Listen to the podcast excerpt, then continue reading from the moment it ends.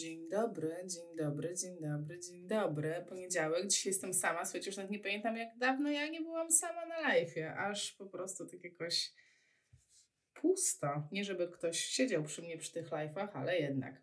E, cześć wszystkim, zakładam, że słychać mnie, widać, wszystko jest bardzo dobrze, e, no bo czemu żeby miało nie być, dalibyście mi znać.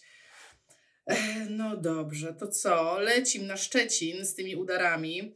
E, plan spotkania jest taki. Najpierw powiem parę słów organizacyjnych, co tam się dzieje e, u mnie, e, co się dzieje w rzeczach, które, nad którymi obecnie pracuję, a potem pojedziemy z udarowcami i pogadamy sobie o tym, co sądzicie, mam nadzieję, że się odezwiecie. Tutaj tylko Marta napisała, bardzo fajnie zresztą napisała, ale mam nadzieję, że więcej osób się odezwie i powiecie, jak wy to widzicie. Dobra, kwestie organizacyjne. E, ogłosiliśmy dwa tygodnie temu z Grześkiem Bilińskim zapisy na terapię bazalną e, i e, takie było duże zainteresowanie, że pierwotnie miała być jedna grupa, w końcu wyszły dwie grupy, ponieważ tyle osób było, że nie dało rady tego ogarnąć jedną grupą. Mm, także uprzejmie donoszę, że na ten moment mamy zamknięte dwie grupy, grupa styczniowa i grupa kwietniowa na terapię bazalną u jest już zabukowana, zaznaczona, opłacona i wszyscy czekają sobie. E, czekają sobie na tajnej grupie, która specjalnie dla nich powstała na fejsie i tam mają wrzuconą trzydniówkę z Grzegorzem e, ponieważ tak postanowiliśmy gratyfikować osoby, które zdecydowały się na e, odbycie szkolenia w naszym, z naszym udziałem.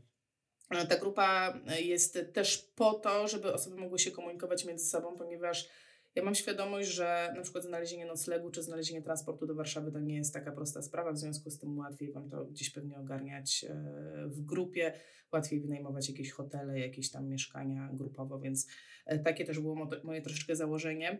E, I patrząc właśnie przez pryzmat Warszawy, trudności ze znalezieniem jakiegoś opłacalnego miejsca, na nocowanie w trakcie kursu w dużym mieście, to ja sobie wymyśliłam, że to szkolenie, o którym Wam też już kiedyś wspominałam, jeszcze nie jest oficjalnie, oficjalnie jeszcze nie otworzyłam zapisów, ale ponieważ już gdzieś tam mówię o nim w międzyczasie, e, to będą wakacje z PNF-em, czyli taki kurs PNF-u, na którym ja będę asystować. Prowadzić będzie go Ulla, e, jest to instruktorka z Szwajcarii, bardzo fajna babka, także będę miała przyjemność jej asystować. I ja sobie tak to wymyśliłam, ponieważ ja się zajmuję całą organizacją tego szkolenia, ja sobie tak jakby organizuję całą tą asystenturę, E, tak sobie to wymyśliłam, że zrobimy to pod Warszawą, żeby właśnie ominąć te koszty dużych e, jakichś hoteli, jakichś pensjonatów, żeby to zrobić jednak troszeczkę taniej, czyli w okolicach Warszawy, ale jednak nie w samym centrum, więc taki, taką mam koncepcję. E, i taką mam koncepcję na to szkolenie, że ono będzie w stylu azjatyckim. Ja tylko jedno szkolenie odbyłam w stylu azjatyckim, możemy mówić, co to jest styl azjatycki. To jest mm, taka opcja, że nie ma tej przerwy pomiędzy pierwszą a drugą częścią kursu, czyli 10 dni z rzędu uczymy się. E, generalnie grzejemy czachę. Mam nadzieję, że nie tylko grzejemy czachę, ale że będzie po prostu fajnie, ale takie robimy sobie 10-dniowe wakacje, w czasie których nabywamy umiejętności z e, PNF-u. Także Ulla plus ja będziemy to szkolenie prowadzić w lipcu. To będzie. Tak, mm, to są takie dalekosiężne plany. E, to, co robię też aktualnie na ukończeniu jest przygotowanie, jeśli chodzi o tajną grupę, o której Wam już mówiłam na Facebooku, w której będą e, same live'y perły. Na ten moment e, wstawiłam tam 10 archiwalnych live'ów, takich najlepszych, z najlepszych, w mojej ocenie przynajmniej, które się odbyły.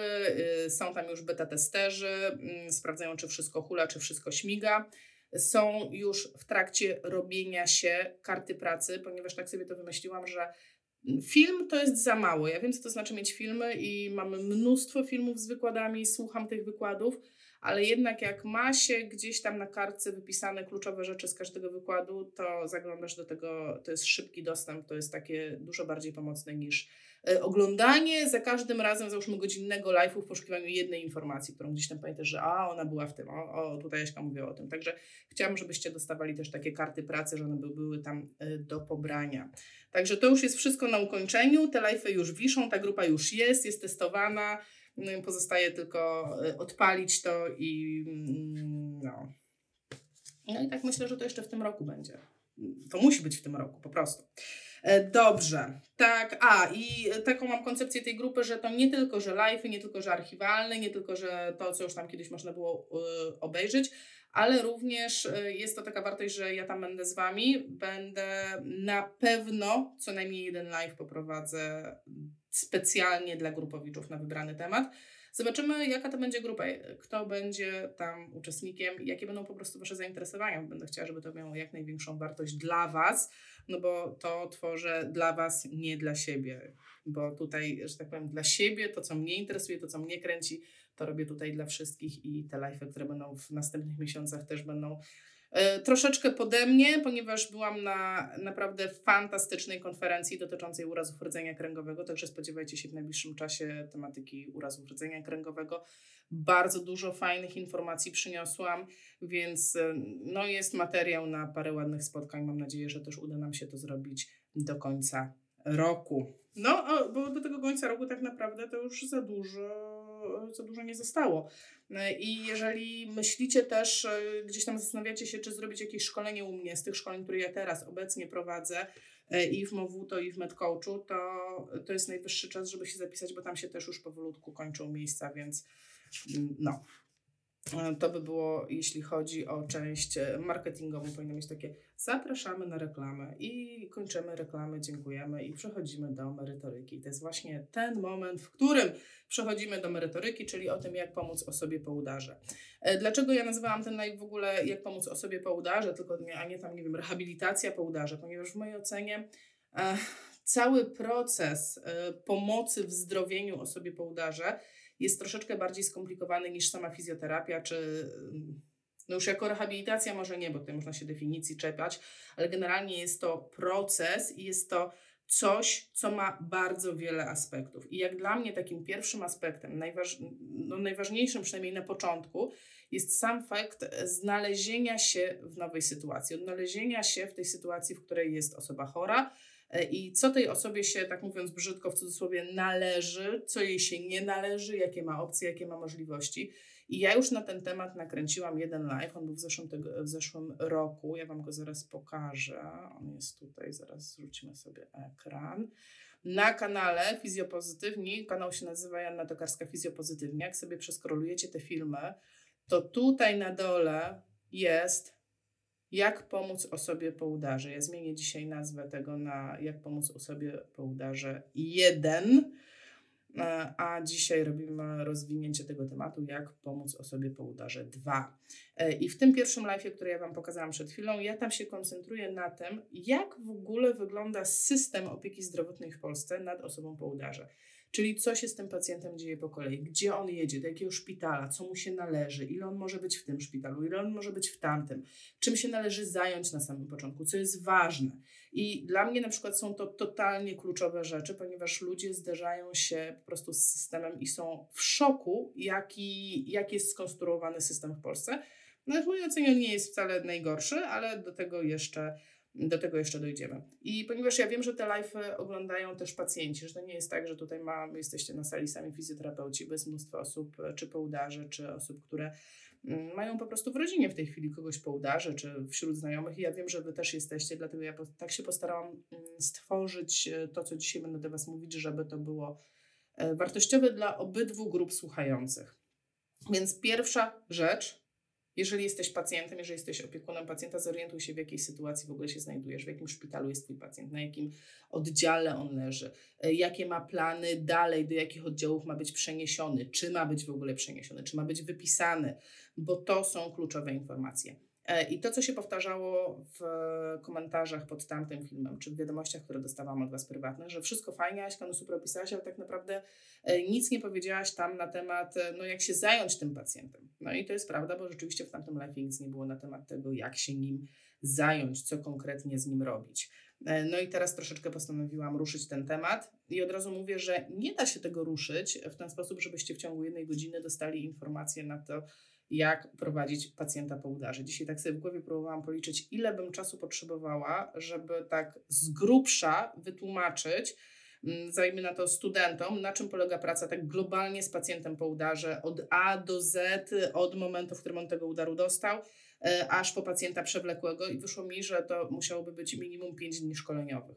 Że w 5 dni szkoleniowych byłabym się w stanie zmieścić e, z wytłumaczeniem względnie rozsądnym o co chodzi generalnie w udarze.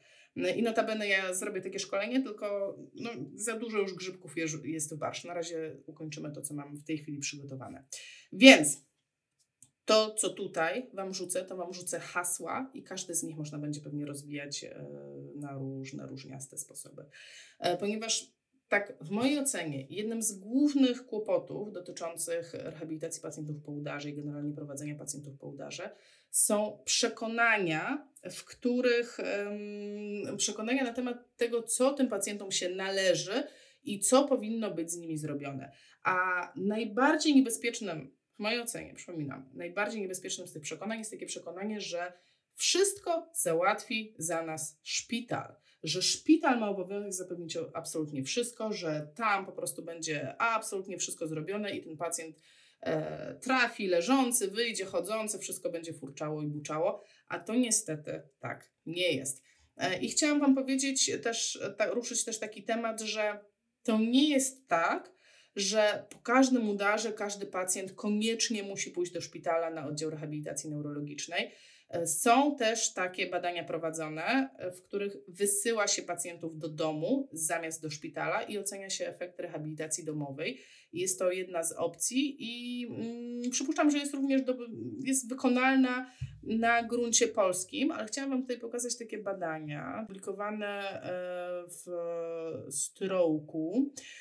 I to jest grupa pacjentów ze Szwecji, i cóż, że ze Szwecji, którzy byli oceniani pod kątem tego, czy jak oni się poprawiali, jeśli chodzi o rehabilitację, jak się poprawiali, jeśli chodzi o, o ich stan zdrowia po udarze. Ci, którzy byli w szpitalu w porównaniu do tych, którzy byli odesłani do domu i mieli z, tylko rehabilitację domową. Słuchajcie, tam oni pokazali, że tam za bardzo nie ma różnic, że naprawdę spokojnie pacjentów, którzy są w takim średnim stanie, bo to jest dosyć istotne, bo co innego jest pacjent ciężki, mówię o taki przeciętny, średnim stanie udarowiec, on spokojnie mógłby być rehabilitowany w domu i to jest opcja, mm, którą po pierwsze warto mieć świadomość, że taka istnieje, e, warto mieć świadomość, że jest potwierdzona badania, badaniami naukowymi, że to może być wartościowe. E, e, a później dojdziemy, dlaczego ja o tym mówię, dlaczego ja to podkreślam, tą rehabilitację domową, bo, bo w mojej ocenie będą momenty, w którym ona może być nawet bardziej wartościowa niż rehabilitacja w szpitalu. Więc pierwsza rzecz, przekonanie, że wszystko się należy ze szpitala. Ale w tym live też nie chciałabym się skupiać nad bolączkami naszego systemu opieki zdrowotnej. Ja zdaję sobie sprawę, że nie jest idealnie, zdaję sobie sprawę, że system opieki zdrowotnej w Polsce przeżywa no, tak naprawdę teraz ogromny kryzys i mm, jakby mamy dwa wybory, tak? Znaczy mamy jeden wybór. Możemy się skoncentrować na tym, żeby narzekać, jak jest beznadziejnie, a możemy się zastanowić, no to co my w tej sytuacji możemy zrobić, żeby jednak było lepiej? Co możemy w tych ramach, w których się teraz poruszamy, e, poprawić, czy zorganizować, czy tak to zrobić, żeby ten pacjent jednak odniósł korzyść. I ja będę się koncentrowała na tym, na tym, co mogę zrobić, żeby pacjent odniósł korzyść. E, nie będę tutaj narzekać, nie będę Was podjudzać do tego narzekania. E, I też powiem tak szczerze, troszkę zaapeluję, jeżeli macie wybór do tego, gdzie przekierowujecie swoją energię, to dużo lepiej ją przekierować w poszukiwanie rozwiązania niż e, w zadręczanie siebie czy otoczenia narzekaniem na to, jak jest beznadziejnie gdzieś tam. Więc e, pierwszą rzeczą, którą należy wiedzieć, jeśli chodzi o postępowanie z pacjentem po udarze, to jest to, że e, to rozpoczęcie terapii czy rozpoczęcie leczenia, już nie mówię tutaj o tym takim leczeniu ratującym życie, już tutaj przechodzimy w kierunku rehabilitacji, w kierunku ćwiczeń, w kierunku terapii różnego rodzaju, trzeba to wiedzieć, że rozpoczęcie tych aktywności jak najwcześniej jest bardzo, bardzo, bardzo, bardzo istotne. Co mam na myśli jak najwcześniej? Mam na myśli pierwsze dni po udarze. I znowu, ja wiem o tym, że będą wyjątki, ja wiem o tym, że część pacjentów będzie bardzo słaba i nie będzie się nadawała do rozpoczęcia tej rehabilitacji. Mówimy o przeciętnym pacjencie, pacjencie po udarze. E, przeciętnie taka średnia to mówi o tym, że jednak powinniśmy rozpocząć rehabilitację wcześniej. I skąd my to wiemy w ogóle? Chciałam Wam opowiedzieć o tym, jak ja, e, jakby jak był mój proces zdobywania tej wiedzy na temat wczesnego e, rozpoczynania terapii z pacjentami. I chciałam wam zapo Was zapoznać z takim gościem. Już uwaga, pokazujemy tego pana. John Krakauer. To jest naukowiec, słuchajcie, z John Hopkins University. Czyli Uniwersytetu Johna Hopkinsa.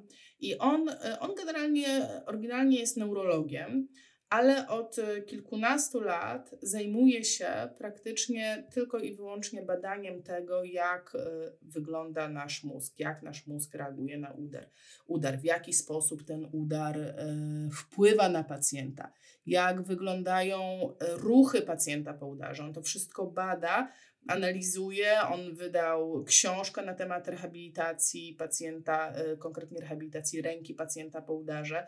Generalnie facet jest wymiataczem, jeśli chodzi o udar. Co on fajnego zrobił? Czym po prostu kompletnie mi zaimponował, zaraz znajdziemy ten fragment, o tu będzie myszka. On zrobił badanie na myszach.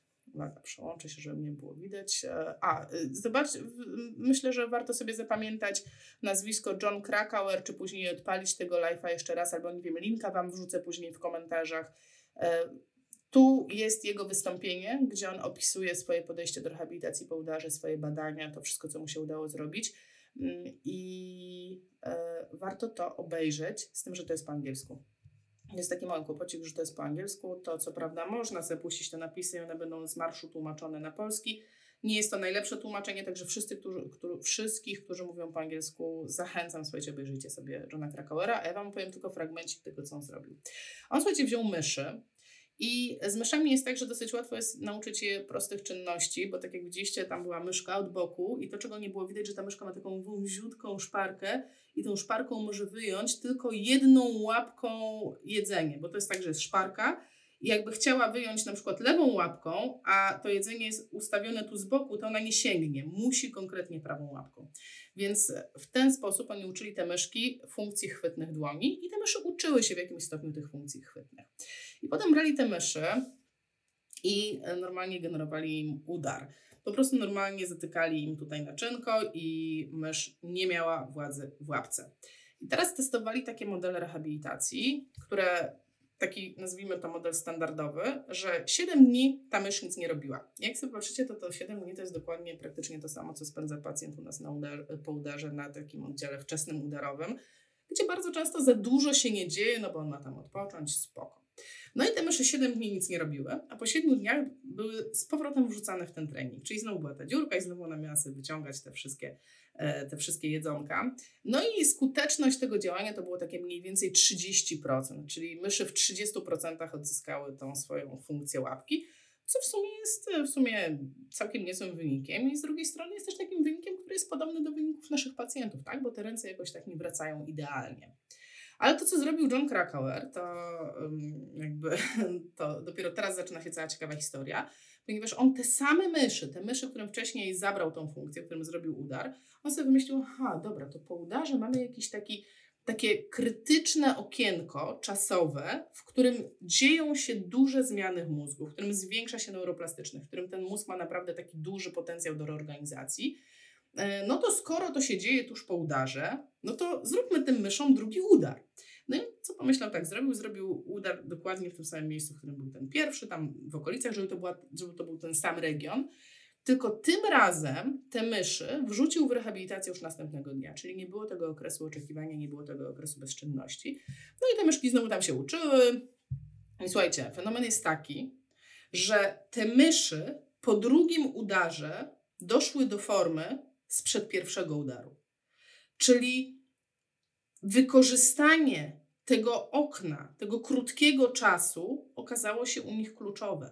I on zaczął wyciągać wnioski takie, że mm, no okej, okay, z jednej strony nie możemy w 100% przekładać tego, jak zachowują się gryzonie na to, jak zachowują się ludzie, bo jednak mamy troszeczkę inaczej zbudowany układ nerwowy.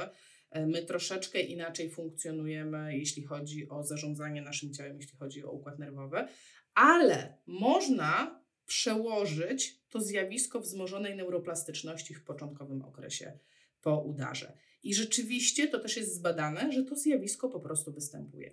Tylko ponieważ e, krążą różne, różne takie przekonania na temat udaru, że a tam nie wiem, rok po udarze to jeszcze spoko. Ja nawet jak byłam na studiach też nas e, uczyli, że a nawet do dwóch lat tam można powalczyć.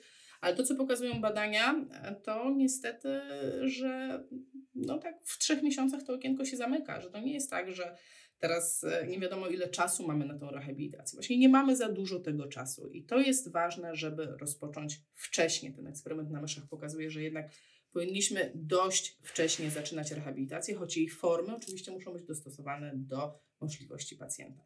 No i teraz zaczyna się robić naprawdę ciekawie. Jeśli myszy były ciekawe, to teraz dopiero będzie ciekawe. Bo z jednej strony wiemy, że ten początkowy okres jest, e, no, jakby nie patrzeć, najważniejszy. Wiemy o tym, że w początkowym okresie, te pierwsze tygodnie czy pierwsze miesiące, mamy tą wzmożoną aktywność w mózgu. E, no i teraz akcja jest taka, kompletnie nie wiemy, czy rehabilitacja jeszcze bardziej wzmaga tą e, aktywność, czy nie. Generalnie nie wiemy, czy to, że robimy coś z pacjentem, to w ogóle ma znaczenie. Ja wiem, że to brzmi szokująco, ale no, nie ma takich dowodów, tak? Wiemy o tym, że ten pacjent będzie się poprawiał. Mamy badania pokazujące, że tak czy inaczej, co by się nie działo, to ten pacjent będzie się poprawiał i w ciągu trzech pierwszych miesięcy on osiągnie 70% swoich możliwości, tak? Mówimy o przeciętnych badaniach. Ale nie mamy jeszcze badań potwierdzających, że gdyby tych pacjentów, którzy się poprawiają, podzielić na dwa i jedną jeszcze tam grupę, grupę dostymulować terapią ich, to że oni będą lepiej się poprawili niż ci, co nie mają tej rehabilitacji. No i. No i tyle, tak? Więc wiemy, że się poprawiają, ale wiemy, jeśli chodzi o ilość bodźców, o to, co ten pacjent robi, o to, co się z nim dzieje, wiemy też inne rzeczy, takie już bardziej związane z rehabilitacją i związane ze skutecznością rehabilitacji. Wiemy o tym, że jednak jeżeli poddajemy pacjenta jakimś oddziaływaniem i są e, różne rodzaje terapii, szczególnie terapia wymuszonej, wymuszonej konieczności ma taką potwierdzoną skuteczność, Jednym słowem, wiemy, że jeżeli pacjent używa danej części ciała, to ona się poprawia, a jeżeli jej nie używa, no to się nie poprawi. To w sumie jest takie logiczne, bo się mówi, że narząd nieużywany zanika, że use it or lose it i rzeczywiście e, to jest potwierdzone, czyli to używanie wydaje się mieć mm, znaczenie, czyli robienie równa się poprawa, nierobienie równa się brak poprawy. No i teraz powstaje kluczowe pytanie, no to co robić z tym pacjentem, tak? To, no to jak powinna wyglądać ta terapia, te oddziaływania, te bodźce, te aktywności. I tutaj muszę Wam powiedzieć, że dostaję strasznie dużo rozżalonych takich maili e, i zarówno i od pacjentów, e, zdarza się też, że od terapeutów, ale powiem Wam szczerze, często pacjenci piszą e, z takim hasłem, no bo na tym oddziale się nic nie dzieje. No bo tam nic nie robią z tym moim, nie wiem, tatą, wujkiem, mamą. Raz dziennie siądzie i to wszystko, a potem od 13 to już w ogóle nic. Czyli, że szpital jest beznadziejny, w ogóle syf, co oni tam robią. Mm, I teraz chciałabym, żeby wybrzmiało, ponieważ widzę, że dużo osób ogląda i przypuszczam, że live się rozprzestrzeni później. Udostępniajcie to, słuchajcie, bo to są takie ważne rzeczy i wydaje mi się, że może to stworzyć pom pomost pomiędzy nami, terapeutami, czy osobami związanymi z ochroną zdrowia, a rodzinami, pacjentami. E, być może łatwiej nam będzie znaleźć mm, nić porozumienia. Y, ważne jest, żeby pacjenci rozumieli, w jakich realiach się poruszamy i w jakich realiach oni się poruszają. A realia w Polsce wyglądają tak, że na oddziale rehabilitacji neurologicznej na rehabilitację takiego pacjenta, w cudzysłowie, należy się 150 minut dziennie. I w tych 150 minutach dziennie jest i fizjoterapeuta, i neurologopeda, i neuropsycholog, y, i ćwiczenia ogólne, fizykoterapia, kurde, wszystko. W 150 minutach ma się zmieścić wszystko, bo tyle zapewnia e, NFZ. Tak wygląda kontrakt z, z ubezpieczycielem. Tak? Po prostu takie mamy standardy w Polsce. E, I pamiętajcie o tym teraz, że e, w tych 150 minutach one nie są pod, jakby ciągiem, tylko pacjent tam chodzi od gabinetu do gabinetu, jest zabierany i tak dalej, i tak dalej. I to jest, to jest jeden aspekt realiów polskich. Drugi aspekt, aspekt e, takich polskich realiów jest taki, że e, nie wolno, nie ma takiej możliwości, żeby w czasie, kiedy pacjent jest w szpitalu, miał przepisane jakiekolwiek zaopatrzenie ortopedyczne. Czyli e, przyjmuje się w Polsce, że jakąkolwiek receptę będzie otrzymywał, to otrzyma ją w dniu wypisu. I biorąc pod uwagę, że pacjent przebywa na oddziale nawet 16 tygodni, a czasami i dłużej, to Jest to, to 16 tygodni, ja przed chwilą powiedziałam, że to jest zasadniczo kluczowe, e, kluczowy okres w życiu tego pacjenta, w którym on prawdopodobnie będzie funkcjonował bez tego sprzętu, który być może byłby mu potrzebny ponieważ będzie on wypisany dopiero w dniu wypisu, tak? No i tutaj Wam powiem od razu, że będzie w grudniu trzydniówka z Marcelem Stasierskim. Będziemy mówić o dokumentacji medycznej i my Wam powiemy, w jaki sposób wypisywać te różnego rodzaju sprzęty, jakie tam są operowania, co nam wolno, co nam nie wolno, ponieważ fizjoterapeuci mogą wypisywać te sprzęty, co więcej możemy je wypisywać e, nie tylko pracując e, na NFZ, możemy je wypisywać również jako normalna tam praktyka fizjoterapeutyczna. Ale to jest e, odrębna historia, aczkolwiek zapamiętajcie sobie to, w tym kontekście, co wam powiedziałam na początku, że czasami rehabilitacja domowa nie może być wcale nie głupim pomysłem, bo wtedy od samego początku masz jednak dostęp do takich usług, których na przykład nie dostaniesz w szpitalu, bo jeżeli szpital nie ma na składzie tego sprzętu, który być może byłby potrzebny, a czasami są to kosztowne ortezy, czy, czy jakieś, nie wiem, na przykład e, wózek napędzany jedną ręką, to no, on, umówmy się, nie jest w standardzie zaopatrzenia szpitalnego, a być może właśnie ten pacjent będzie go potrzebował. Więc to jest ten taki minus systemu ochrony zdrowotnej w Polsce. Więc teraz z jednej strony, będąc rodziną czy opieką takiego pacjenta, warto się zainteresować, co ten pacjent by potrzebował, i warto by mieć świadomość, że szpital po prostu nie ma możliwości zapełnienia wszystkiego, ponieważ nie przewiduje tego system.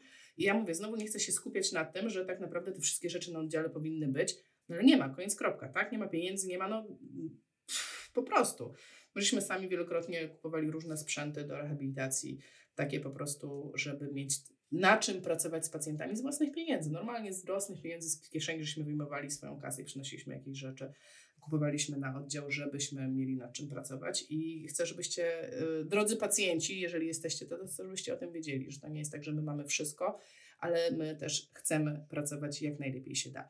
No i tutaj muszę też powiedzieć, że no to nie jest tak, że przynajmniej w mojej ocenie, teraz to jest moja opinia, to nie jest tak, że rodzina powinna się zająć wszystkim i rodzina po prostu powinna wychodzić teraz i błagać nas, o, to powiedzcie, co tam jeszcze kupić, co tam jeszcze kupić. Ja uważam, że odpowiedzialność za taką komunikację, że coś jest potrzebne, jednak leży również po stronie fizjoterapeuty, czy po stronie innych zawodów. Ja będę mówić o fizjoterapii, no bo na tym się jednak e, znam, na innych niekoniecznie. Więc odpowiedzialnością fizjoterapeuty naszą jest to, żeby zapewnić taką komunikację z pacjentem, żeby on po pierwsze zrozumiał, może nie pacjent, ale opieka, tak, żeby zrozumiał, że to jest specyficzna sytuacja na oddziale, że to jest specyficzna, y, specyficzna jednostka chorobowa i ona rządzi się specyficznymi potrzebami. I wtedy być może będą nam w stanie pomóc, będą nam w stanie, będą w stanie zatroszczyć się o rzeczy, których często, gęsto nam brakuje. A chcę powiedzieć, że na przykład taką bardzo częstą rzeczą, której brakuje na oddziale y, u danego pacjenta, to są na przykład spodnie. Bardzo często nie ma po prostu w co ubrać pacjenta, ponieważ miał trzy pary i wydaje się, ho, ho, ho, trzy pary spodni. Dla mnie trzy pary spodni to kurczę na tydzień i jeszcze zostaną. Ale pacjent po udarze bardzo często jest w pampersie, nie do końca dostrzega, co się wokół niego dzieje, nie do końca ma kontrolę nad ruchami swojego ciała i te spodnie po prostu są brudne, mogą być, kurcze, pięć par dziennie może być brudne. I to jest takie trywialne i takie po prostu banalne, dlaczego on nie ma spodni, ale jeżeli on nie ma tych spodni, to bardzo możliwe, że nie pójdzie na ćwiczenia, bo na, w pampersie po prostu nie zabierze się pacjenta na ćwiczenia na wózku, no bo nie bardzo, tak? Już nie wnikam w takie rzeczy jak y, pampersy, czy jak jakieś takie rzeczy typu chusteczki higieniczne. Jak pracujecie w szpitalach, to wiecie też, że jest tak, że mamy taki wybór, no albo ten pacjent ma swoją chusteczkę i mogę mu wytrzeć buzię, bo tam często ślina cieknie, albo mogę wytrzeć tą chusteczką, jeśli ją ma, a jak nie ma, to idę do pielęgniarek i ciągnę taką wielką ligninę i generalnie no to też jest gdzieś tam stresujące i to są proste rzeczy, które naprawdę można obgadać z rodziną. Słuchajcie, potrzebuję tego, tego i tego. Ja zazwyczaj swoich pacjentów prosiłam o kilka rzeczy. Prosiłam, żeby było dużo, dużo spodni, które są normalnymi spodniami dresowymi, takimi najtańszymi spodniami dresowymi niemalże z bazaru. Chodzi mi o to, że ja do przesadzania wykorzystuję jednak te spodnie pacjenta. Ja nie potrafię przesadzić pacjenta tylko chwytając go za biodra, zwłaszcza jeżeli to jest e, bardzo ciężki pacjent, więc wykorzystuję, chwytam rzeczywiście za spodnie. I nie nadają się do tego leginsy, nie nadają się do tego takie spodnie, takie luźne, materiałowe, nadają się do tego zwykłe dresy. Więc ja zawsze prosiłam dresy, dresy, dresy, dresy, dresy. Druga rzecz, o którą prosiłam, to pamper, nie pampersy, tylko poduszki. Dużo, może nie dużo poduszek, ale kilka poduszek, bo one będą pomocne i w tej pierwszej fazie, kiedy ja będę pozycjonować tego pacjenta, ale będą potem potrzebne też do pozycjonowania go na wózku, do podpierania go, do układania, do, do tego, żeby miał optymalne warunki do spędzania czasu jak najbliżej pozycji pionowej, ponieważ ona będzie dosyć ważna. I tutaj tak naprawdę kluczem do tego wszystkiego w mojej ocenie jest komunikacja, czyli to, w jaki sposób my się porozumiewamy i w jaki sposób my tłumaczymy pacjentom te potrzeby. Bo y, po prostu, jeżeli ktoś nie siedzi w udarach, a powiedzmy sobie szczerze, że większość ludzi w Polsce nie siedzi w udarach, to skąd oni mają wiedzieć, że nam by się przydała poduszka, na której będzie spoczywała ręka y, udarowa. No i tutaj powolutku już zbliżamy się do terapii, bo ja wiem, że wszyscy czekają, o terapia, terapia, pokaż coś z terapii. E, Więc co jest najważniejsze, jeśli chodzi o terapię pacjenta, o wpływanie na to, żeby on się poprawiał, żeby on motorycznie się poprawiał. Więc to, co wiemy na pewno, że najważniejsze są aktywności, które on wykonuje samodzielnie, czyli e, najważniejsze jest jakby ilość prób czy ilość ruchów, bo nie zawsze ten ruch będzie skuteczny, ale ilość bodźców, które on z siebie wygeneruje. E, I teraz dochodzimy do ciekawych rzeczy, jeśli chodzi o to, co wybadał John Krakauer, o którym Wam mówiłam wcześniej. I tutaj specjalnie zaczęłam od tego, w jakich realiach się poruszamy, żebyście jasno i czytelnie zobaczyli, w jakich realiach się poruszamy, jeśli chodzi o możliwości systemu, a jakie są mm, potrzeby realne tego pacjenta, żeby on się faktycznie poprawił. Więc żeby się faktycznie poprawił, to on potrzebuje 4 do 6 godzin dziennie aktywności y, związanej ze swoją dysfunkcją. 4 do 6 godzin i to daje 360 minut. No i teraz wszyscy przypominają sobie, ile mamy na oddziale na wszystko. Na wszystko mamy 150 minut.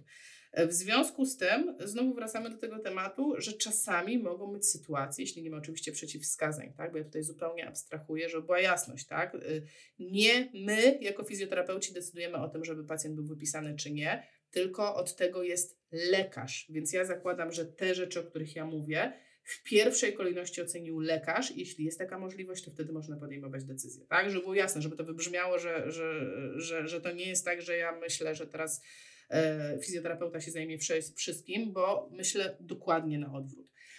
E, od tego jest team, żeby cały team decydował, co z tym pacjentem będzie się działo, i w teamie jest również sam pacjent i jego opieka. No, więc teraz mamy z jednej strony 150 minut, które daje system, i z drugiej strony 360 minut, których potrzebuje ten pacjent. No, ale to nie jest wszystko, bo znowu podkreślam Wam, te 150 minut, które mamy, to jest na e, fizjoterapię, terapię zajęciową, logopedię, e, neuropsychologię, fizykoterapię. Kurde, wszystko jest w tych 150 minutach. A co więcej, w tych 150 minutach są transfery, ubieranie, przewożenie na salę, e, opiekowanie się tym pacjentem, mówienie dzień dobry i do widzenia i masz, e, jutro przyjdziesz na tą i na tą godzinę, a na sobotę to Cię zapiszemy na tą i na tą. Czyli jednym słowem, sam okres aktywności tego pacjenta jest dramatycznie mniejszy niż 150 minut dziennie.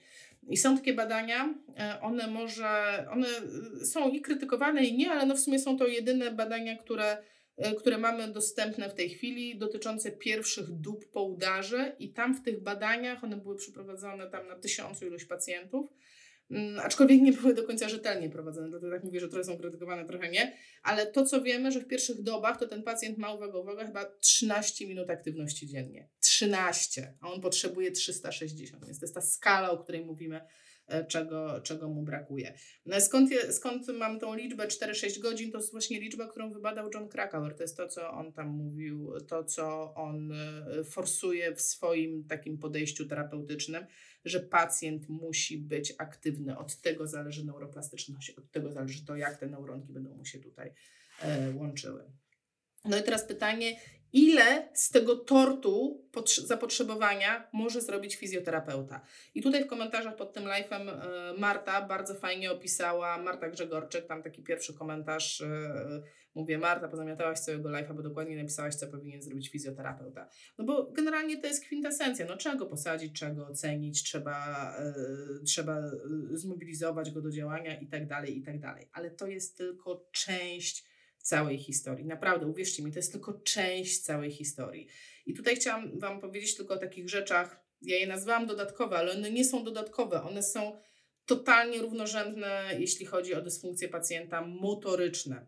To są takie rzeczy, które ja nazwałam demonami neurologii. Ja sobie tak e, umyśliłam, że demony neurologii to są takie rzeczy, które się dzieją z pacjentem, oprócz tego, że on ma zaburzenie motoryczne, czyli oprócz tego, że odjęło mu rękę czy odjęło mu nogę, on ma coś dodatkowego. I to coś dodatkowego jest na tyle poważne, że ogranicza możliwość powrotu funkcji motorycznych.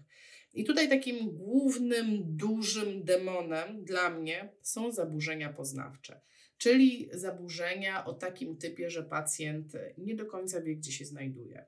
Albo może wie, gdzie się znajduje, ale nie rozumie kontekstu, w jakim się znajduje. E, może ma zaburzenia pamięci, może nie widzi jakiegoś kawałka swojego świata. To są wszystko dla mnie zaburzenia percepcji czyli de facto zaburzenia, którymi się zajmuje neuropsycholog, bo nie jest to moja działka, to jest, to jest działka neuropsychologa, który potrafi to zbadać i potrafi wdrożyć terapię na te e, problemy. I niestety badania są bezwzględne i pokazują, że jeżeli mamy demony, ja to mówię, jeżeli pacjent wiezie demona na kolanach, no to niestety ma bardzo, bardzo, bardzo ograniczoną możliwość powrotu funkcji tych takich motorycznych, tymi, który, tych, którymi ja się interesuję jako fizjoterapeuta. E, I na przykład w wypa wypadku, e, na przykład, to, to mam taki przykład, na przykład yy, przy zespole Pushera, tak? czyli tego zespołu, kiedy tam pacjent odpycha się, kiedy nie wie, gdzie jest jego ciało, jak, jak jest ustawione względem siły grawitacji, nie wie, gdzie jest pion, przeważnie ten zespół idzie razem z zespołem zaniedbywania, czyli nie dość, że nie wie, gdzie jest jego pion, to jeszcze w ogóle nie wie, że ma lewą rękę, nie, wiem, że ist, nie wie, że istnieje lewa strona świata. Także to wszystko idzie razem i na przykład to statystyki podają zmniejsza potencjał tego pacjenta na wyzdrowienie aż o 70%. 70% więcej czasu on będzie potrzebował, żeby osiągnąć to samo, co jego koledzy, którzy tego demona nie wiozą na kolanach. W związku z tym, jeżeli mamy demona, ja wyróżniam takie trzy duże demony, e, które nam tutaj e, psują troszeczkę proces rehabilitacji, to właśnie będą zaburzenia poznawcze, to będzie e, nadaktywność strony zdrowej, bo czasami tak bywa, że strona zdrowa pcha i nie mam tutaj na myśli tylko zespołu Pushera, oraz zaburzenia czucia głębokiego. Bo to są takie rzeczy, które się nie manifestują na samym początku, nie, jakby nie są takie, nie są takie ultra widoczne, ale jeżeli nad tym nie pracujemy, to ten pacjent ma mega, mega, mega e, utrudnioną, e, utrudniony powrót do funkcji. Więc to jest, taki, to jest taka jedna grupa rzeczy, o których chciałam Wam powiedzieć, czyli demony neurologii, czyli to, co się może wydarzyć oprócz tego, że zabrało mu rękę, zabrało mu nogę i opada mu kącik E, drugą rzeczą, związaną może trochę z opadaniem e, kącika, to są funkcje życiowe, a zwłaszcza funkcja połykania. I tutaj e, no, to jest ogólnie dramat, tak można powiedzieć. Ponieważ dokopałam się gdzieś, nie mogłam już znaleźć gdzie, to wyczytałam, przypuszczam, że będzie to do znalezienia na stronie, którą Wam zaraz pokażę. Dokopałam się do takiej informacji, że większość śmierci po udarze nie jest spowodowana udarem. E, tylko czym jest spowodowana? Jest spowodowana tym, że pacjent nie połyka dobrze, w związku z tym krztusi się, w związku z tym pokarm wlewa się do płuc, powoduje zakażenie tych płuc, czyli jednym słowem e, zapalenie, e, boże jak to się nazywa, zapalenie płuc, zachłystowe zapalenie płuc. Czyli jednym słowem albo mu się tam wlała ślina, która była zabakteriowana, bo od tygodnia nikt nie czyścił zębów, albo wlał się tam, wlała się tam herbatka, którą ktoś przyniósł, albo kompocik, albo jogurcik, który ktoś przyniósł, mm, ponieważ e, no to wiecie, to jest taka kwestia, że neurologopedzi na oddziale raczej badają tych pacjentów i jest informacja, który pacjent co może pić, tylko po co się tym przejmować? I tutaj mówię i, i, z perspektywy, i z perspektywy rodziny, tak, że powinni o to dbać, i z perspektywy personelu, który również jest zobowiązany o to dbać. E, pokażę Wam stronę, ponieważ nie chcę się rozwodzić nad połykaniem, chociaż jest to e, jeden z moich ulubionych tematów. Bardzo, bardzo lubię. Zresztą pracuję też z pacjentami w jamie ustnej. Ale chciałam Wam pokazać taką stronę, która się nazywa połykanie.pl i na połykanie.pl pisane przez L, czyli polykanie.pl macie macie sekcje i dla lekarzy, i logopedów, dla pacjentów, opiekunów i macie pliki do pobrania. I słuchajcie, ta strona jest genialna, ponieważ macie podane, jak zrobić wywiad, jak zrobić e, badanie, na co zwracać uwagę. Jeżeli jesteście opiekunem takiego pacjenta, to macie zasady bezpiecznego karmienia, jak to generalnie ugryźć. To jest wiedza totalnie za darmo i jest totalny sztos. Jak macie bardzo wielką ochotę, nawet możecie sobie ściągnąć kwestionariusze. Więc e, dla mnie strona e, kompletnie, po prostu totalnie wymiata, choć tu kamerą nie mogę. O, jest. E, strona jest wymiatająca, polecam ją absolutnie wszystkim. Jeżeli masz pacjenta po udarze w swoim otoczeniu albo jesteś terapeutą, który pracuje z pacjentami po udarze, to jest po prostu absolutny, no taki, może nie obowiązek, tak, ale totalnie fajne źródło wiedzy do, z tematów połykania. A zobaczcie, dlaczego ja o tym mówię? Dlatego, że to jest rzecz, która będzie zaburzała proces terapii. Jeżeli pacjent notorycznie ma w jamie ustnej pokarm, jeżeli notorycznie się krztusi, jeżeli notorycznie choruje, ponieważ e, zakrztusza się tym pokarmem i on wpada do płuc, no to ma to wpływ na proces rehabilitacji. Ten pacjent będzie gorzej wracał niż taki, który jest zdrowy, zadowolony, zadbany, partner zmieniony, zaczął właśnie chodzić do łazienki i w ogóle jest cały szczęśliwy, no bo jest na przykład przy nim żona czy mąż, który tam trzy razy dziennie po każdym posiłku na przykład wyczyści mu jamę ustną, bo tutaj mówimy o takich prostych rzeczach. A to, co chcę przekazać generalnie, to to, że udar jest tak kompleksowym zjawiskiem, że mówiąc bardzo kolokwialnie, tego pacjenta trzeba dojechać ze wszystkich stron. Czyli on musi być, e, musi mieć dostęp do e, specjalistów, którzy będą w stanie go poprowadzić pod kątem wszystkich jego problemów. Czyli dla mnie, no, oczywiście lekarz, tak, będzie to fizjoterapeuta, będzie to neurologopeda, będzie to terapeuta zajęciowy i będzie to neuropsycholog. Jeśli o czymś zapomniałam, o kimś zapisałam, e, o kimś zapomniałam, to po prostu mi mi e, napiszcie w komentarzach, e, mam prawo coś zapomnieć. I też jest fakt taki, to już mam nadzieję się wyłania ta, ta, ta wizja, że po prostu system opieki zdrowotnej w Polsce nie, nie do końca daje radę zrealizować to wszystko. No bo tak jak Wam mówiłam, 150 minut, Terapeutów jest ile jest, tych neurologopedów, neuropsychologów, ich jest ile jest, możliwości są jakie są i nie będziemy się nad tym roz, rozwijać za bardzo, ale fakt jest taki, że system no nie do końca daje radę. I teraz chciałabym, żeby wszyscy fizjoterapeuci, którzy są tutaj ze mną, e, żeby zdjęli z siebie taki karp odpowiedzialności za naprawę tego systemu. Ponieważ od wielu lat bierzemy na siebie tę odpowiedzialność, że jeżeli system gdzieś tam nie daje rady, no to my wchodzimy, no to dobra, to my to załatwimy prywatnie, to my to gdzieś pchniemy na boku, co jakoś to, jakoś się to ogarnie. Ale ponieważ prawo w tej chwili, na dzień dzisiejszy jest zorganizowane tak, że zgodnie z prawem nam nie wolno świadczyć usług fizjoterapeutycznych na terenie innego podmiotu leczniczego. Czyli jednym słowem, jeżeli chcę poprowadzić pacjenta w szpitalu, to muszę, w szpitalu, to muszę być pracownikiem tego szpitala. E, a i ja tylko tyle powiem i po prostu zostawię Was tą informacją, e, zróbcie z nią co chcecie. Generalnie nie wolno nam świadczyć takich usług w szpitalach, czyli nie wolno mi wbić z ulicy do pacjenta, nawet jeżeli zaprosiła mnie rodzina, nawet jeżeli prowadzę dokumentację, nawet jeżeli e, rozpisałem to wszystko jest zgodnie z, tam, z prawem skarbowym, stawiłem rachunek e, i nawet ordynator się zgodził. Słuchajcie, jeżeli coś się stanie, to kto weźmie za to odpowiedzialność? I kto w tym momencie powie, no tak, ja się zgodziłem, no tak, tak miało być, w ogóle no zdarzyło się, no to ja za to wezmę odpowiedzialność, tak? Bo przecież odpowiedzialność za pacjenta spoczywa na osobie, która prowadzi oddział, na lekarzu prowadzącym czy na teamie, który prowadzi pacjenta. Więc tutaj, e, no powiem Wam tylko jeszcze tyle, zamykając ten temat, że ja zanim się ruszę nawet do ośrodka do kogoś, bo ja na domówce pracuję, to ja sprawdzam, czy ośrodek jest na liście podmiotów leczniczych.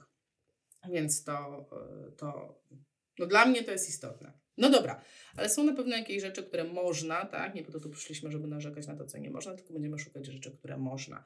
Więc na pewno, na pewno można współpracować, oprócz tego, że współpracujemy z tam, nie wiem, z personelem, z którym na co dzień jesteśmy w szpitalu, ale na pewno można współpracować z rodziną. I znowu wszystko sprowadza się do komunikacji, bo czasami, a nawet bym powiedziała chyba często, to tak naprawdę skąd ci ludzie mają wiedzieć, co nam jest potrzebne i co jest potrzebne pacjentowi? Jeżeli my im tego nie powiemy, to oni tego wiedzieć nie będą. I mam tutaj na myśli takie proste rzeczy. Już mówiłam Wam, niech przyniosą ubrania, niech przynoszą poduszki, te rzeczy, które będą im potrzebne do terapii. Ale są takie rzeczy, jak na przykład okulary, jak na przykład sztuczna szczęka, jak na przykład buty, po prostu mózg staje, jak często moi pacjenci byli bez butów, albo jak często moi pacjenci byli w piżamie na oddziale rehabilitacji neurologicznej, albo w ogóle byli miesiąc bez okularów, które nosili zawsze. I tutaj odsyłam Was, e, była, ha, ale nie, nie, nie jest dostępna, ale możecie sobie zobaczyć e, taką, na takiej platformie jak ćwiczyć. Tam Weronika Krzepkowska ma swój e, taki dział dotyczący rehabilitacji wzroku po udarze, więc generalnie takim kluczowym, pierwszym, bazowym, e, bazową rzeczą to jest niech mu, przeno, niech mu przyniosą to, co miał przed udarem. E, drugą rzeczą, którą można spokojnie zrobić z rodziną i nie będzie to wykraczało poza kompetencje czy fizjoterapeuty, czy tej rodziny, nauka transferów i nauka układania w łóżku. No tak jak mówiłam, system nie jest do końca wydolny, w związku z tym Fajnie by było, żeby proste rzeczy, które są do zrobienia, a nie wiem, ułożenie kogoś na boku, jednym, drugim, jest totalnie do zrobienia przez rodzinę, jest totalnie w ich kompetencjach. E, czy właśnie przetransferowanie tego pacjenta na wózek i zabranie go chociażby na oddział, niech posiedzi, a nie poleży. I znowu, żeby była jasność, tak, ja nie zachęcam do tego, żeby zwalać na rodzinę odpowiedzialność za prowadzenie terapii, raczej włączyć te osoby taki proces aktywizacji pacjenta w kooperacji, we współpracy, za zgodą lekarza, w sytuacjach, w których jest to bezpieczne. Zakładam, że każdy z terapeutów i każdy z lekarzy potrafi ocenić, kiedy jest to bezpieczne dla pacjenta. I to ma swoją wartość dwojaką, bo z jednej strony ten pacjent będzie bardziej aktywizowany w czasie jeszcze pobytu w szpitalu, ale z drugiej strony ta rodzina już będzie przygotowana na jego wyjście, nie będzie się bała, nie będzie stresu. O Boże, jak my sobie poradzimy z wyjęciem go z łóżka, jak my wyjdziemy na pierwsze piętro. Nie, oni to robią od początku i nie powinno być tak naprawdę z tym problemu. E, I to, co ja widziałam na oddziale, co rzuciło mi, co, co zawsze rzucało się w oczy, że ci pacjenci, którzy mieli wokół siebie bliskich, którzy mieli dostęp do nich cały czas, którzy mieli, nie wiem, bliskich, którzy dyżurowali, nie wiem, tam do południa ciotka, od południa ktoś tam, to te osoby się lepiej poprawiały. No bo e, ja to zawsze mówię, że w miłości ludzie zdrowieją szybciej. I to jest takie, e, takie romantyczne, ale prawda jest taka, że też znowu badania pokazują, że nawet 70% pacjentów cierpi na zaburzenia o charakterze depresji po udarze. W związku z tym ta obecność osoby bliskiej naprawdę jest ważna. I naprawdę jest ważne to, jak wygląda taki, taka dzienna rutyna tego pacjenta. Więc jeśli mogę zaapelować do fizjoterapeutów, no bo tutaj do Was tak naprawdę w dużej mierze mówię, to znowu komunikacja. Jeżeli Wy tego nie powiecie tej rodzinie, to skąd oni mają to wiedzieć, że to jest ważne? Oni mają święte prawo bać się dotknąć pacjenta, że go uszkodzą. To jest ich święte prawo. No ale po to my tam jesteśmy, żeby edukować i żeby pokazać, słuchajcie, to jest bezpieczne, to jest spoko, naprawdę jeszcze pomożecie a jeżeli ten pacjent wiezie na przykład na kolanach jakiegoś demona, to dokładnie tą rodzinę można włączyć też w, w oswajanie demona, czyli chociażby taki, no nie wiem, banalny przykład. Pacjent ma zespół zaniedbywania, czyli e, całej swojej lewej połowy świata nie widzi, Jaki to jest problem, żeby y, rodzina zachęcała do tego, żeby spoglądał w lewo, żeby pomagała w ustawieniu głowy, żeby zwracała uwagę, gdzie jest Twoja lewa ręka, a gdzie jest po lewej stronie telewizor. I to są rzeczy, które w jakimś stopniu mają szansę zadziałać, y, więc naprawdę poprzez takie po prostu bycie rodziny, tylko rodziny, która jest wyedukowana, która rozumie, co to jest udar, która rozumie, czym jest ewentualny demon, którego pacjent wiezie na kolanach, która rozmawiała z neuropsychologiem, czy rozmawiała z logopedą, czy rozmawiała z fizjoterapeutą, dostała instruktaż i tutaj znowu nie bójmy się poświęcić jednostki ćwiczeń na to, że nauczę żonę przesadzać męża, czy nauczę męża przesadzać żonę, bo to jest super spędzona jednostka terapeutyczna, ponieważ ona się może przełożyć na to, że ta żona będzie aktywizowana, załóżmy, pięć razy dziennie z łóżka, a nie dwa. Więc wiele rzeczy będzie zależało od zrozumienia tematu udaru. Jak ja mówiłam, ja zrobię takie zrobię taki kurs online, chyba właśnie, nie wiem, dla rodzin najbardziej, zrozumieć udar, żeby, żeby ta komunikacja i to podejście terapeutyczne było troszeczkę łatwiejsze. Bo tak, no, tak naprawdę od komunikacji zależy bardzo, bardzo dużo i przy okazji Wam pokażę. Ja pisałam wczoraj na ten temat, akurat tak się złożyło. Napisałam o planowaniu terapii na blogu. Możecie to sobie znaleźć na moim blogu joannatokarska.pl. E, w najnowszym wpisie blogowym jest o planowaniu terapii. Ja troszeczkę porównuję to planowanie terapii i dogadywanie się z terapeutą e, do takiej sytuacji, w której ja się dogaduję z fryzjerką i wiecznie nie możemy się dogadać. Ja mówię końcówki, a tu mi znika 15 centymetrów i tak dalej. I generalnie, słuchajcie, no, kluczem do wszystkiego jest komunikacja. Komunikacja i metody takiego mm, przekazywania informacji, które pokażą tym opiekunom czy tym pacjentom wartość z rzeczy, do których ich zachęcamy. I wiem o tym, jest to sztuka i też, też od razu Wam, ile dzisiaj tajemnic zwracam, z, ile zdradzam tajemnic, e, będzie na ten temat cały osobny materiał na temat, jak zmanipulować pacjenta. I nie mam myśli manipulacji C2, e, C3, tylko taką manipulację zdrową, czyli jak go skłonić do tego, żeby robił to, co chcemy tym dobrym znaczeniu, tak? Więc z jednej strony, podsumowując to, co mam do powiedzenia, jeżeli jesteś terapeutą, to i, poruszasz się, no w ramach w jakich się poruszasz, no może masz czas na terapię indywidualną, może nie, bo ja wiem, że nie wszyscy mają. Więc robisz najlepiej to, co potrafisz zrobić. Najlepiej jak potrafisz. Ale jeżeli włączysz do swojego podejścia terapeutycznego komunikację z opiekunami, czy komunikację z tym pacjentem jako jeden z kluczowych elementów terapii, to zwiększasz swoją szansę na sukces, na ten sukces terapeutyczny. Z drugiej strony, jeżeli są tutaj na sali, czy zobaczycie gdzieś e, później, oglądacie ten live, jesteście czy pacjentem po udarze, czy jesteście e, opiekunem takiego pacjenta, czy ktoś z waszych tam bliskich w tej chwili, nie wiem, leży w szpitalu, no to teraz wiecie, co zrobić jutro. Pójść i dowiedzieć się wszystkiego, co się da na temat stanu tej osoby.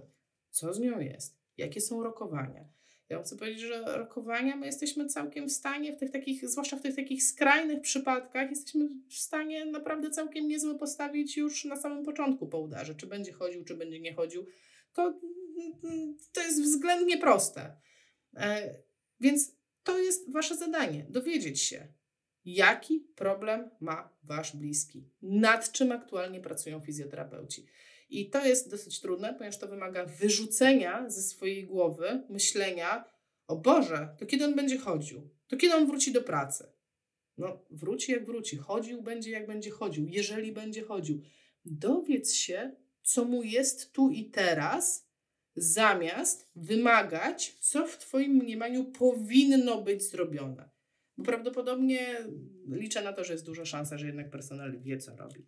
I to jest taka, takie moje główne przesłanie, jeśli chodzi o rehabilitację po udarze. E, mam nadzieję, że te informacje były pomocne. Ja teraz sobie przeczytam komentarze, co tutaj się wydarzyło. Asiu, kochana, twoja szkoła to już było, to czytałam. Zaraz, zaraz to z początku. Hej, cześć, cześć, cześć, cześć. Jestem za, jestem jak co tydzień, super. Pytanie Asia, czy udar w tym samym miejscu miał miejsce? Czy dobrze rozumuję, jak się ma udar, to to miejsce jest martwe, więc nie może wywołać drugiego udaru. Tak, tak, tak, tak, tak, tak, Kamil. Ty bardzo dobrze rozumiesz. Chodziło o okolice tego miejsca. To, co oni robili, to zrobili udar.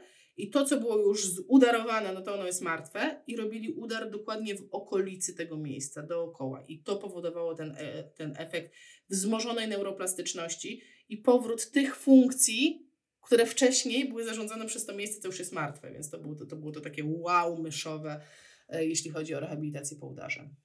Według NFZ ciężki udar 150 minut, fizjo 30 plus terapia zajęciowa 30 lat. Dokładnie, dokładnie, dokładnie tak jest. Co z materacem przeciwodleżowym? Jak długo ma na tym leżeć? To prawda, że należy go usunąć po tym, jak więcej siada. Więc to jest, z materacem odleżynowym jest tak, ja generalnie nie kocham materaców odleżynowych, e, chociaż są takie rodzaje, które są spoko. Ja nie lubię tych, które się pompują, które pół godziny. Dlatego, że to jest y, rzecz, to jest płaszczyzna, która jest niestabilna.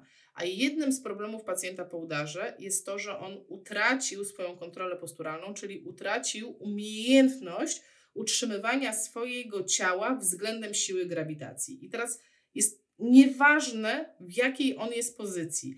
E, rozwinięcie tego tematu jest, jak sobie przeskrolujecie tego Facebooka fizjopozytywnych w dół, tam jest taki live, dwa konkretnie live, one były parę tygodni temu z Grześkiem Bilińskim.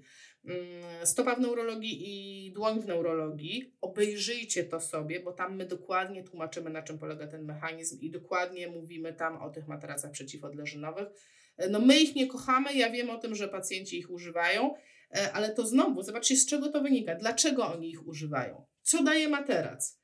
Zmienność pozycji, czyli w jednym momencie leżysz tutaj, a za chwilę tutaj ci się spuści i będziesz leżał bardziej tutaj.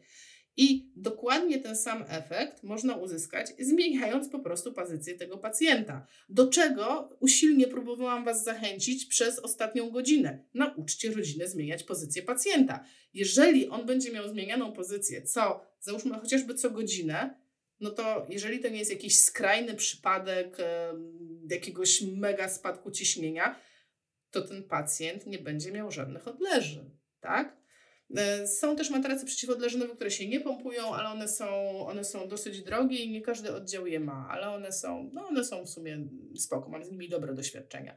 Ale jeśli chodzi o te pompowane, no to dla fizjoterapeuty chcę, żebyście wiedzieli, że to jest po prostu masakra. My wchodzimy do tego łóżka, tak, my wchodzimy do łóżek do pacjentów i po prostu siedzisz na tym matracem, a podobno nie wolno go spuszczać, chociaż tak go spuszczamy, bo powinno się go pompować bez obciążenia i ogólnie nikt tego nie robi, ale no, oficjalnie takie są zasady. Czy można będzie później odsłuchać całość? Oczywiście, że tak będzie. Eee, będzie można tak, dzięki Marta, że odpowiedziałaś. Od kiedy wraca możliwość kontroli oddawania potrzeb fizjologicznych? Teoretycznie ona nigdy nie powinna zaginąć, e, bo to nie jest tak, że udar zabiera nam funkcje fizjologiczne. Mam na myśli trzymanie moczu i kału. E, I wiele z tych, zobaczcie, że pacjenci po udarze tak naprawdę rzadko kiedy nie wiedzą o tym, że się wysikali. Oni wiedzą o tym, tylko nie mają fizycznych możliwości pójścia do toalety. I raczej problemem po udarze jest to, że pacjent ciągle zgłasza, że chce mu się siku, i ciągle chce być wożony do toalety, pomimo, do tego, e, pomimo tego, że do tej toalety nie chodzi, czy nie ma możliwości być wysadzanym. Więc wiele problemów, jeśli chodzi o funkcje fizjologiczne, jest tak naprawdę generowanych przez sam fakt braku e, środków, no tak naprawdę finansowych, na zatrudnienie dostatecznej ilości osób, które by tylko chodziły i wysadzały tych pacjentów na toaletę. I znowu, no wracamy do tego, uczmy rodziny, transferów, bo być może to jest po prostu do zrobienia. E, albo y, nawet też nie mówię transfery na toaletę, bo nie zawsze to jest możliwe, ale w większości przypadków, jeśli pacjent troszeczkę współpracuje, da się nauczyć korzystania na przykład z basenu. A co jest powszechną praktyką, no to zapampersować i niech siedzi. I znowu realia polskie. Chciałam Wam powiedzieć, że z tego co mi wiadomo, to na jedną dobę 24 godziny przysługują z NFZ-u dwa pampersy. Jeden na dzień, jeden na noc.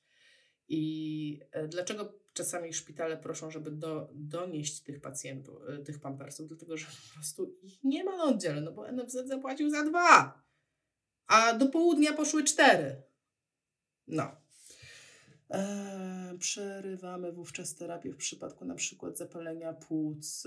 No, e, gorączka jest przeciwwskazaniem do prowadzenia terapii i będę się tego trzymać. Osłabienie jest przeciwwskazaniem. Najpierw ma przeżyć, najpierw ma być zdrowy, a dopiero potem ma być sterapiowany. Aczkolwiek e, jest cała przecież gama fizjoterapii oddechowej, więc powiedziałabym tak, że w momencie, w którym pacjent choruje, na przykład dostał zapalenia płuc, to przerzucam się z fizjoterapii takiej nacelowanej na spionizowanie, na chodzenie, na e, powrót funkcji motorycznych, przerzucam się na fizjoterapię oddechową i wspomagam go w powrocie do zdrowia, a potem dopiero wrócę do jakichś swoich e, mechanicznych rzeczy. Wiesz, Asiu, szkoda, że w praktyce współpraca z psychologiem no wiem, no i właśnie to jest kłopot, bo ja sama mam kłopot z pacjentami, bo na domówce to już jest w ogóle porażka, bo na domówkę to już w ogóle neuropsycholog nie chce dojechać, ani neurologopeda nie chce dojechać. no i my tak jesteśmy sami, tak? Ja mam, na przykład jestem zaopatrzona w takie patyczki logopedyczne, smakowe i ja tam no, pracuję z tymi pacjentami tyle, ile potrafię neurologopedycznie, nie żeby jakoś nie wiadomo ile, ale jednak tyle, co potrafię, to robię, żeby oni lepiej przełykali, żeby domykali e, kącik ust, żeby mieli władzę nad ustami, żeby mieli tam, nie wiem, mobilny język. To są wszystko rzeczy, które potrafimy zrobić jako fizjoterapeuci. Witam, rodzinie często się chce, ale często są bezradni. I właśnie dlatego potrzebują edukacji. To jest dokładnie to, co chciałam powiedzieć. Super, dokładnie potrzebują edukacji. E, Asia nie kończy jeszcze. No przecież nie kończę, przecież normalnie jest. Zostań z nami jeszcze, chce się słuchać. Większość to, tak, w większości to temateracy. Większość jest właśnie tych pompowanych. Tak, tak, tak. No nie, no nie cierpię ich, no co będę mówić. Skaczę po nich. Jeszcze żadnego nie wybuchłam, ale wszystko przede mną. Dlaczego mimo rehabilitacji stałej i opiece, diecie mojej mamie się pogorszyło, to znaczy przestała kontrolować fizjologię, miała trzy razy omdlenie, lekarz mówi, że to mikrowylewy. No to prawdopodobnie dlatego, że miała mikrowilowy, ale niestety e, właśnie e, w kompetencjach fizjoterapeuty niestety nie ma diagnozy, dlaczego coś się stało. My jesteśmy od diagnozy, od funkcjonalnych rzeczy, czyli potrafimy zbadać, jak on się w tej chwili porusza, jak on funkcjonuje i przeprowadzić na to terapię. Nie potrafimy zazwyczaj powiedzieć, dlaczego coś się stało. No ale jeżeli ma mikrowylewy, no to ma mikrowylewy. Niestety rodzina bardzo często psuje i rozleniwia pacjenta pomimo tłumaczenia i edukowania. Jak córka zrozumie i będzie wymagać, że żona będzie nadskakiwać i odwrotnie, zawsze znajdzie się ktoś, kto chce być tym dobrym. I właśnie dlatego, zobaczcie, to jest po prostu to jest mega komentarz, ponieważ pokazuje wprost, że rodzina chce dobrze. Oni chcą dobrze. Po prostu ich mniemanie co do dobrze różni się od naszego pojęcia dobrze. I teraz tak naprawdę jedyny problem to, to nie jest problem, że, że z tą rodziną coś jest nie tak. Problem jest taki, że nie umiemy skomunikować ich, im, tych potrzeb terapeutycznych w taki sposób, żeby A zrozumieli, B mieli motywację, żeby wykonać. Czyli innymi słowy, nie umiemy tego skomunikować tak, żeby zobaczyli wartość w tych poradach, które my im dajemy. Bo żebyście, zobaczcie sami, jak jesteście tutaj i ja coś do Was mówię, czy załóżmy, nie wiem, teraz załóżmy wyjęłabym, nie wiem, turbo mózg, powiedziałam Wam, słuchajcie, mam takie zarąbiste mózgi, one są na sprzedaż, następne 15 minut doprowadzić sprzedaż, to ja muszę Wam powiedzieć, ja muszę Wam tak sprzedać ten mózg, żebyście zobaczyli wartość z posiadania tego. Pomyśl sobie, jak będziesz miał taki mózg, to kurde, możesz sobie wyjąć ten E, ten pień mózgu i on wygląda naprawdę jak mały penis. Pomyśl, masz mózg i penis w jednym. Chcesz go mieć, potrzebujesz go mieć.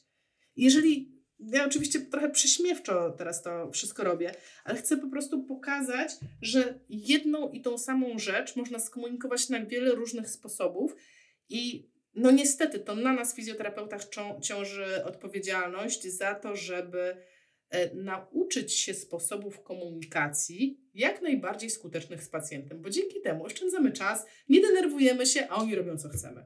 I dostaniecie ode mnie tą wiedzę już niedługo. Jest to już w przygotowaniu. E, Asiu, czy miałaś pacjentów po udarze, dla których duży problem sprawiały zawroty głowy? Tak, miałam takich pacjentów. Z nimi jest taki kłopot, że z ponizacją jest kłopot, tak? Bo oni cały czas e, mają zawroty głowy E, i potrzebowali troszeczkę dłużej czasu i potrzebowali wielu, wielu stymulacji, żeby gdzieś tam pozbyć się tego. Jeżeli to nie działało, to wchodzili lekarze z farmakoterapią, bo to w jakiś sposób też można zabezpieczać chyba lekami. Nasz tata jest od paru lat chory na Parkinsona i dostał udar. Jest dosyć przysypiający. Czy to normalne, czy czekać z rehabilitacją, aż się obudzi? Jeżeli, e, jeżeli pacjenci mają problemy takie typu albo są bardzo pobudzeni, albo bardzo e, stłumieni, no to to jest też taki moment, że warto, że warto poprosić. No ja zakładam, że w ogóle lekarz to tam jest, tak? Jest tam współpraca z lekarzem, ale no może to jest kwestia podania czy zmiany, czy reorganizacji farmakoterapii, którą dostaje. Bo rzeczywiście, jeżeli pacjent jest przyspiający, to mega utrudnia terapię, a czas leci. Zegar tyka i okienko y, to, to, to takie rehabilitacyjne mija. Prawda, często słyszę od ludzi starszych, szkoda pampersa. No, szkoda pampersa, dokładnie, tak, bo to jest, to jest poważna sprawa. Problem z systemem jest taki, że kiedy pacjent po udarze jest karmiony przez sondę, tak, po pewnym czasie pega, wymaga tlenoterapii. Ośrodki rehabilitacyjne na NFZ nie kwalifikują takiego pacjenta. Pozostają tylko ośrodki prywatne, skreślają na starcie taką osobę. E, jest jeden ośrodek w Bielawie pod Konstancinem, który przyjmuje takich pacjentów. Nie wiem, mm, przypuszczam, że może ich być więcej, ale rzeczywiście jest to problem ponieważ zadaniem oddziału rehabilitacji neurologicznej jest rehabilitować, czyli ćwiczyć tego pacjenta. I realia są takie, że po prostu na składzie, na wyposażeniu tych oddziałów nie ma aparatury do tlenoterapii i nie ma personelu zatrudnionego, który potrafiłby taką tlenoterapię przeprowadzać i mieć nad tym wszystkim pieczę. Więc to jest taki kłopot. Może inaczej, teraz żebym nie obraziła, nie obraziła wszystkich wspaniałych pielęgniarek, z którymi pracowamy. Jakby personel jest, ale jest go za mało i nie ma mocy przerobowych. Więc to jest taki kłopot, więc jak zwykle wszystko sprowadza się do cashu. Przy udarze muszczku duże problemy z równowagą i koordynacją. Tak. Ja dojeżdżam, możesz mnie polecać. Naprawdę, e, Gosia, super, ale Gosia, jesteś neurologopedą, ile dobrze kojarzę. Mm, co z pacjentami, którzy mają podwichnięty bark? No, to, jest, e, to jest temat na całą godzinę gadania, ale tak w takim dużym telegraficznym skrócie.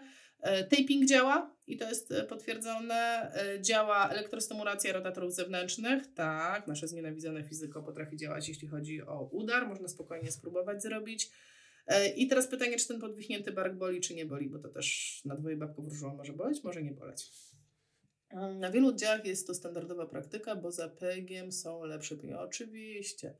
Polecam kursy Łasi, dziękuję Agato. Też polecam kursy u mnie. E, Agata, prawda, nie da się odprowadzić nieraz, odpowiedzieć teraz na pytanie. No tak, tak, tak, tak. Tyle co, tyle z, z rehabilitacją. Dlaczego ja Wam tutaj nie pokazuję takiej konkretnej terapii? Bo tego się nie da zrobić w 15, 20 czy nawet w godzinę, już tu jesteśmy, ponad godzinę, godzinę 7 minut. Ja nie jestem w stanie przekazać Wam tego, jak prowadzić tego pacjenta. To jest zbyt skomplikowane, to jest zbyt złożone, zbyt wiele ścieżek jest tam po drodze, po drodze w których musimy podjąć decyzję, w którym kierunku idziemy, w lewo czy w prawo. Czy chociażby ma leżeć na lewym boku, czy na prawym. Taka niby prosta decyzja, no ale trzeba mieć dane, y, y, żeby ją podjąć. Okienko rehabilitacyjne po udarze, czy to jest pół roku? Nie, to jest 6 do 8 tygodni, góra 3 miesiące. Aczkolwiek to jest średnie okienko, tak? Więc będą pacjenci, którzy będą dużo dłużej, nazwijmy to neuroaktywni, a będą tacy, którzy będą krócej. Asia mówiła, że 3 miesiące są najważniejsze, a im wcześniej, tym lepiej. Tak, dokładnie tak. Dokładnie tak. No dobrze, moi drogi, moi drodzy, moje drogie i moi drodzy. Odpowiedziałam chyba na wszystkie pytania. Bardzo Wam dziękuję za tą godzinkę razem. Za tydzień widzimy się znowu. E, z, a kto dotrwał do końca, to jeszcze Wam powiem, zdradzę, tajemnicę nie mogę wytrzymać. E, z, to, co Wam pokazywałam i znowu zachęcam, naprawdę zobaczcie sobie Johna Krakauera, zobaczcie sobie ten materiał, który ja Wam pokazywałam, jest naprawdę wow.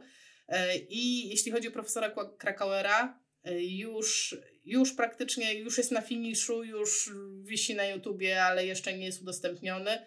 Jest wywiad, którego mi udzielił, w którym dokładnie dla odmiany mówi, jak on widzi rehabilitację, jak on widzi fizjoterapię, gdzie on widzi miejsce fizjoterapeuty w rehabilitacji pacjenta po udarze, gdzie opowiada o nowatorskich swoich metodach rehabilitacji po udarze on też chce Wam powiedzieć, e, prowadzić takie badania nad farmakoterapią, żeby to okienko zwiększyć, żeby to nie było, żeby to się nie zamykało w tych trzech miesiącach, żeby to było dłużej. Także generalnie facet jest nieprawdopodobny.